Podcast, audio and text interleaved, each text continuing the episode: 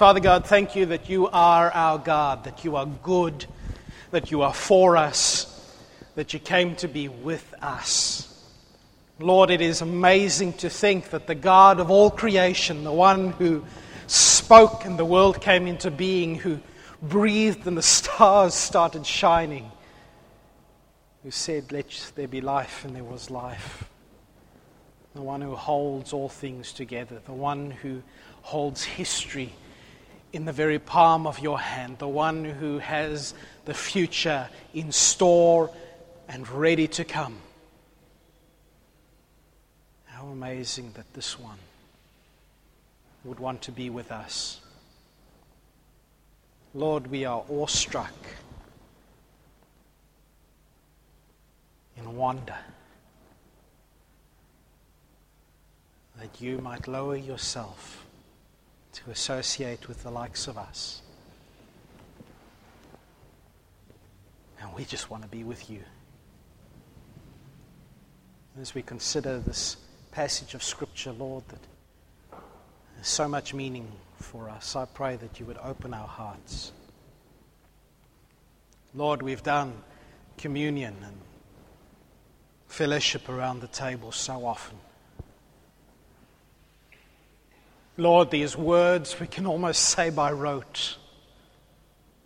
And yet I pray this morning that you would bring from the storehouse new treasures as well as old. Open our hearts, Lord, that we might see more of you, that we might long more to be with you, just as you long to be with us. Amen.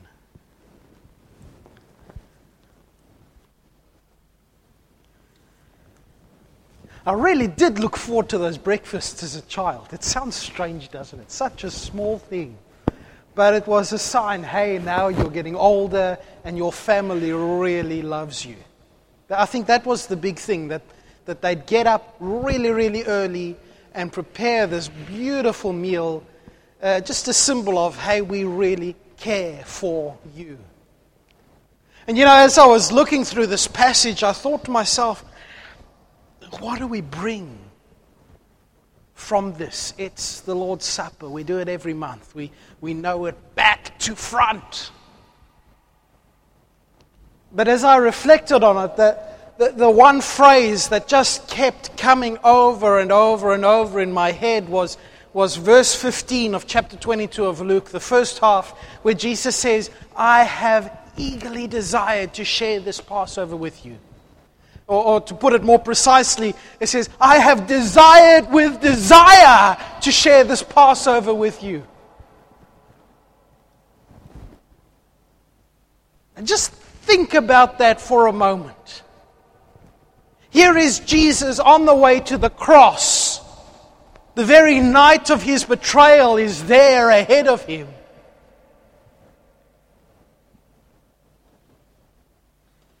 He knows himself to be the Passover lamb of God, the one who will take the judgment that they deserve.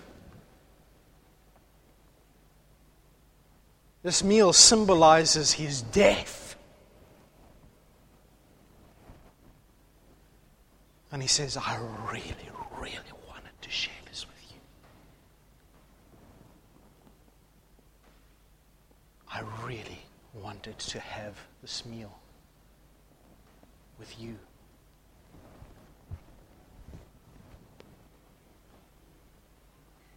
And then the phone rang. Do you want to switch it off or answer it? We'll all say hello if you want. Sorry, Aaron. It's a nice ringtone. Embarrassed yet? I have eagerly desired to share this meal with you. Last week we saw how the plot started, and we read the first six chapters of Luke 22, where Judas decides that he is going to betray Jesus.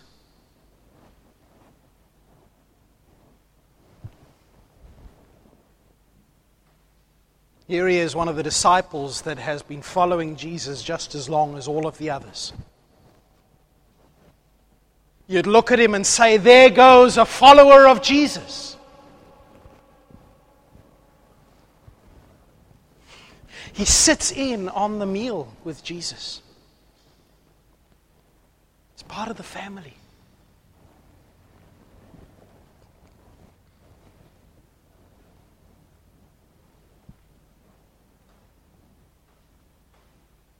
And Jesus knows the heart of man. He knows Judas.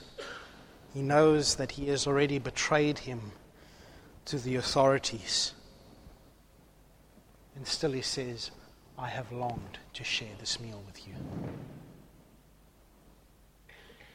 Even with you, Judas.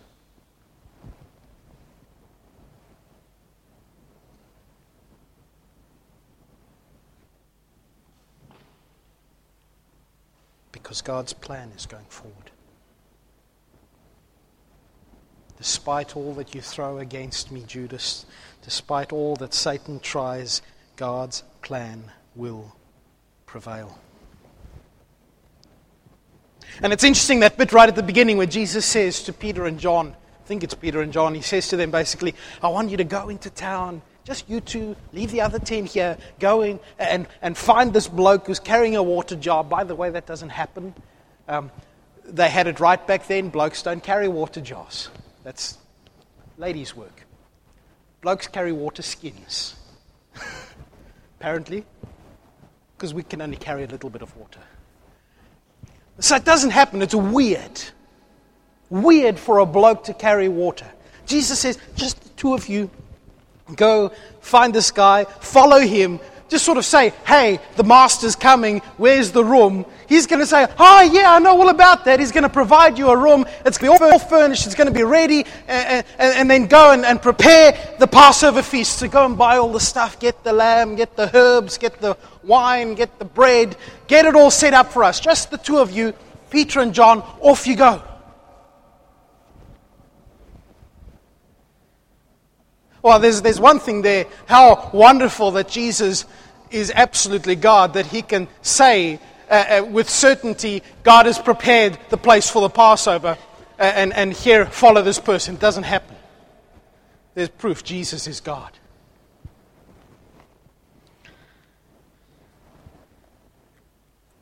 Do you wonder, ever wondered why only two of them went in to prepare? It's a lot of work.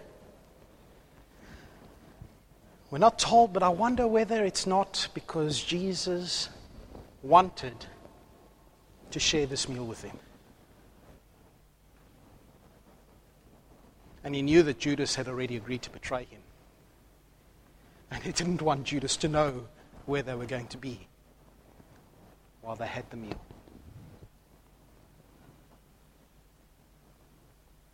Jesus is organizing timetable for his own betrayal. But he really wanted to share that meal with him. He really didn't want it to be interrupted. This is the, the brightest light in the darkest week that our world has ever seen. For Jesus, this is a fantastic moment. When he shares the cup, he breaks some bread. I have been very eager.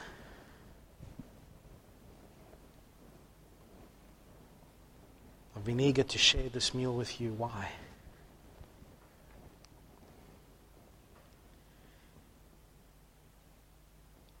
Because on the road to the cross, the one, the one thing I want to do before I get there is just to is to sit with you, my friends,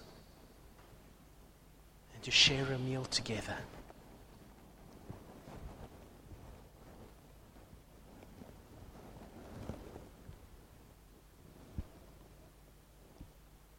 Notice he doesn't say, I've eagerly desired to have this Passover before my Passover. He says, I've eagerly desired to share this meal with you.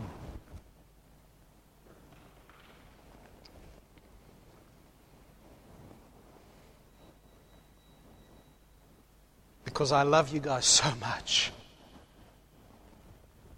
And I want to, I want to, before I show you that love, I want to explain to you what I'm going to be on about because it's going to hurt you. And you're going to scatter. It's going to be hard on you. And I just want to prepare you a little way. Just after we, where Graham stopped reading, we hear him speaking to Peter and, and Peter's brave assertions of, I will not, I will not go away, I will stand by you. I want to share this meal with you because I want to, I want to have you ready for what is going to come. I want to remember with you God's graciousness and His goodness. And even as I, I am putting words in Jesus' mouth, but I think they're valid. I, I think even as he was preparing to go to the cross, to sit with his friends, and to remember that God is the God who saves. And to point out to them, you know what, this meal is, is now totally different. Life changes right now.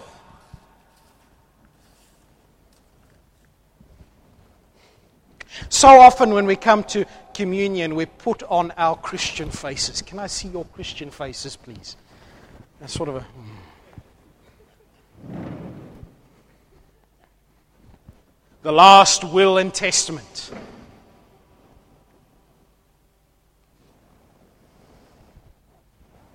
And it's sad, isn't it? It's, it's a farewell scene.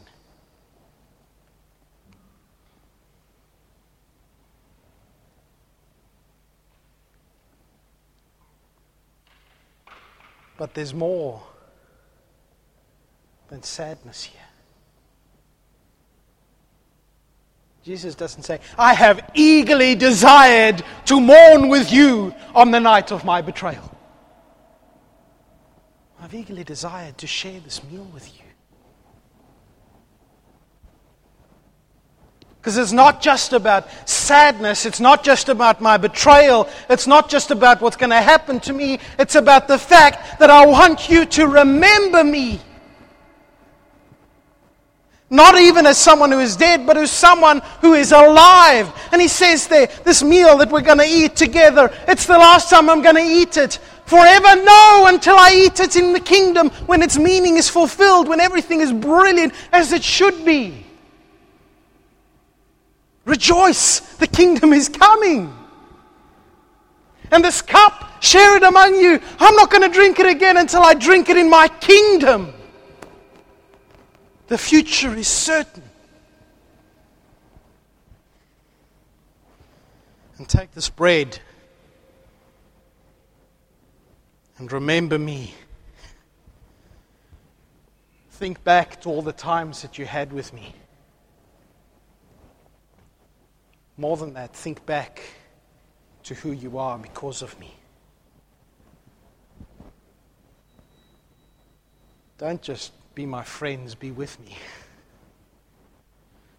Have me like in you. You and I are like this. Eat this bread.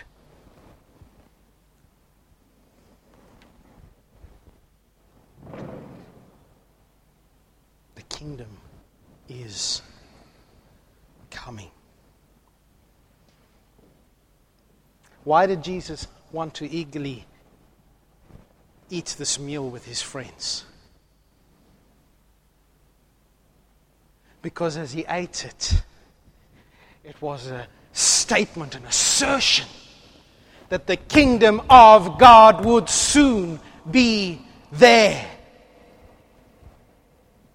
And what Jesus is doing is saying all this old stuff about leaving Egypt and Moses leading you out and slaughtering the lamb and plastering its blood on the doorpost, all of this tradition, all of this stuff, it's now done away with and made new in me.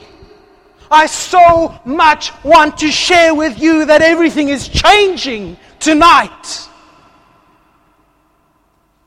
In me and because of me. Because of me in you.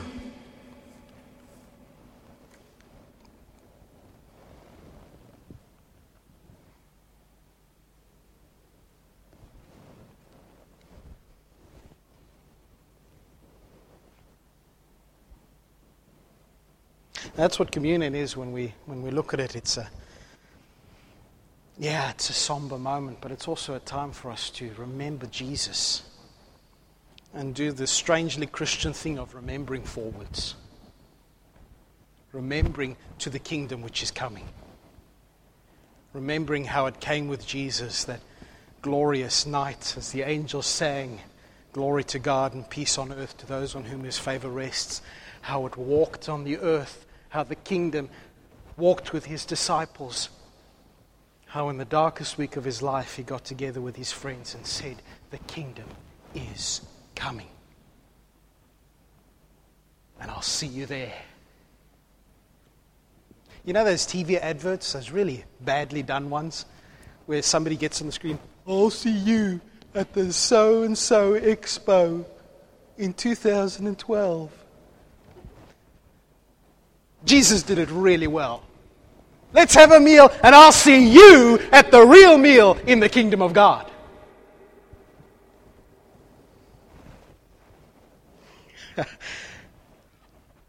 Boy, wouldn't you be on a high with the disciples? Wow, the kingdom of God. Yeah, whoa, brilliant. The kingdom's soon going to be here. He's not going to eat another meal until we see in the kingdom. Wow.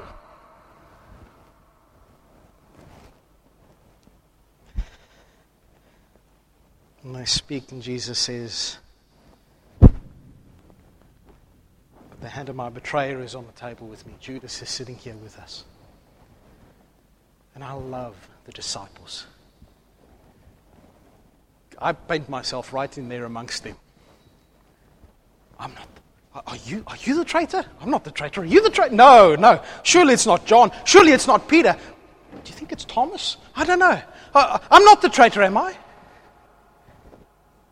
And so human are they that they go from, I'm not the traitor, to, of course I'm not the traitor, I'm the greatest of us all. One verse, 23, or 24 to 25. Who is the greatest to, uh, who, who is the traitor to who is the greatest?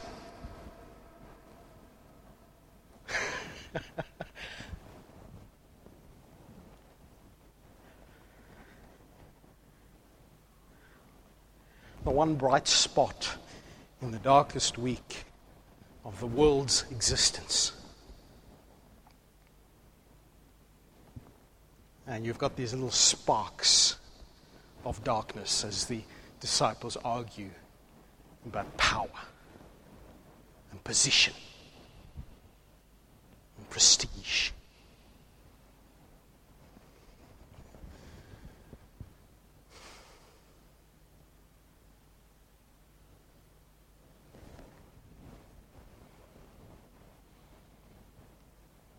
Jesus is so close to the cross.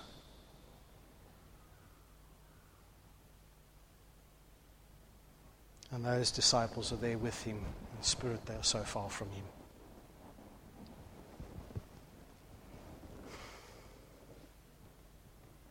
And we know what Jesus says. He, he chastises them and says, Mates, come on. That's not the way it works in my kingdom. Greatest is the smallest. Oldest is the youngest.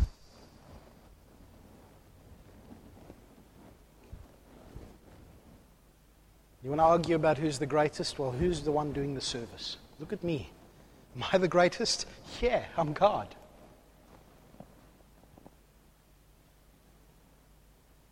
But I'm the one who's serving you. Probably around about this time that Jesus washes their feet, according to the Gospel of John. He gives him another example here in Luke, and he says, table manners. The person sitting down is obviously more important than the person who's serving him. Rubbish.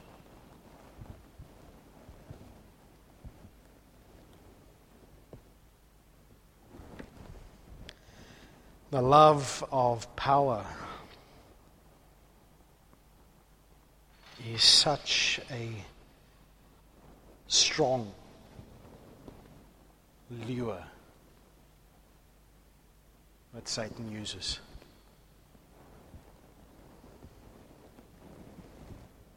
It certainly hooked the disciples. And it so easily hooks us. And I think when we come to the Lord's table and remember Him and celebrate that He is coming, it's also a time for us to think and say, well, am I a servant?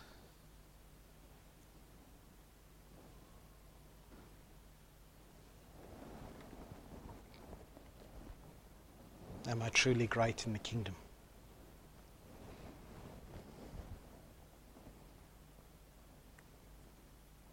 You see, Jesus doesn't say,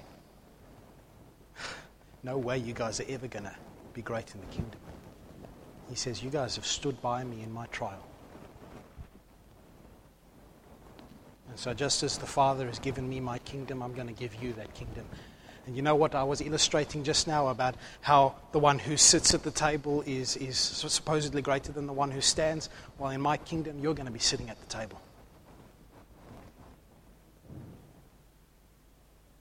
This meal, which I so eagerly wanted to share with you, the reason I want to share with you is because it's the foretaste of the great meal in my kingdom. When I come, you're going to be sitting at the table. And it's going to be fantastic.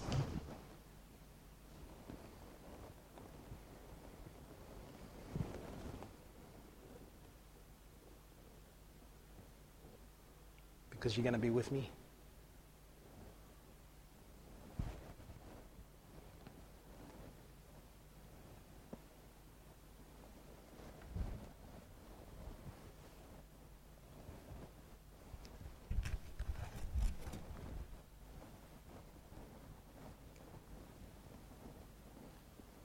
Be with me. And I want to remember that now because I know that in short shrift you're going to be away from me. And you're going to be scattered, and they will strike the shepherd, and the sheep will scatter.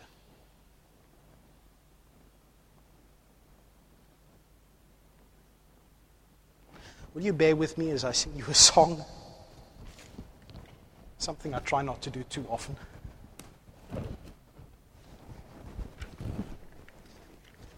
It's on the overheads as well, Wayne.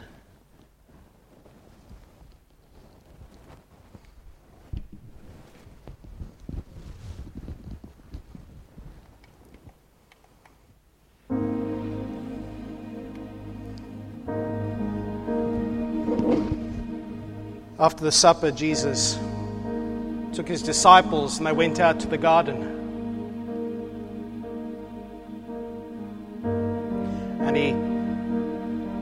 Few of them with him and he went to pray. And this, the darkest hour of his life, he wanted them close with him. You ever thought about that? He said, Come with me and, and pray with me.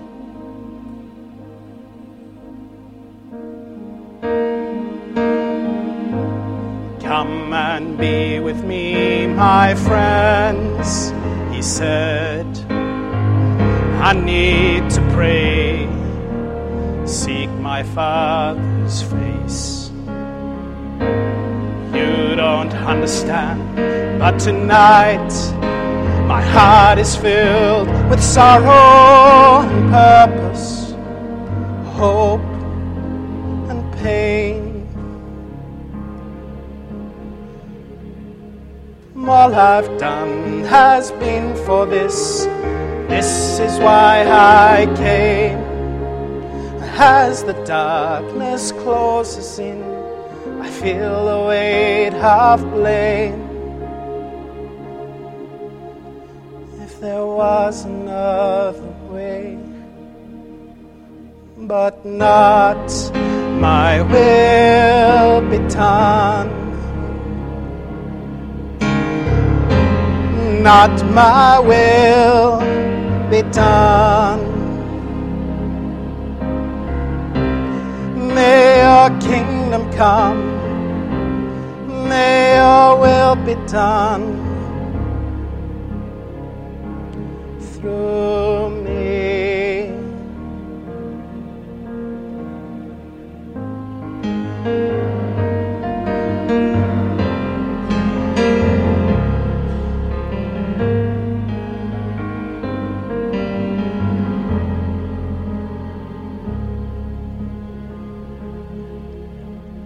All I've done has been for this. This is why I came. And as the hour now closes in, I feel the weight of blame. All he'd done had been for this. This is why he came.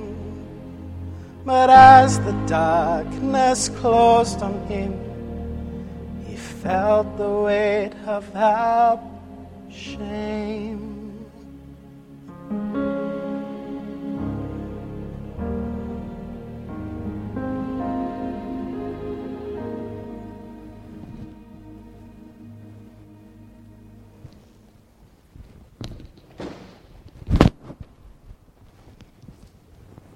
So much did Jesus want to be with his disciples and with us that he was willing to endure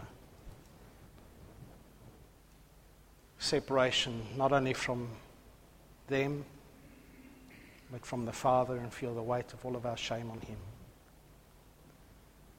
I have eagerly desired to share this meal with you. Because tonight everything changes. Amen.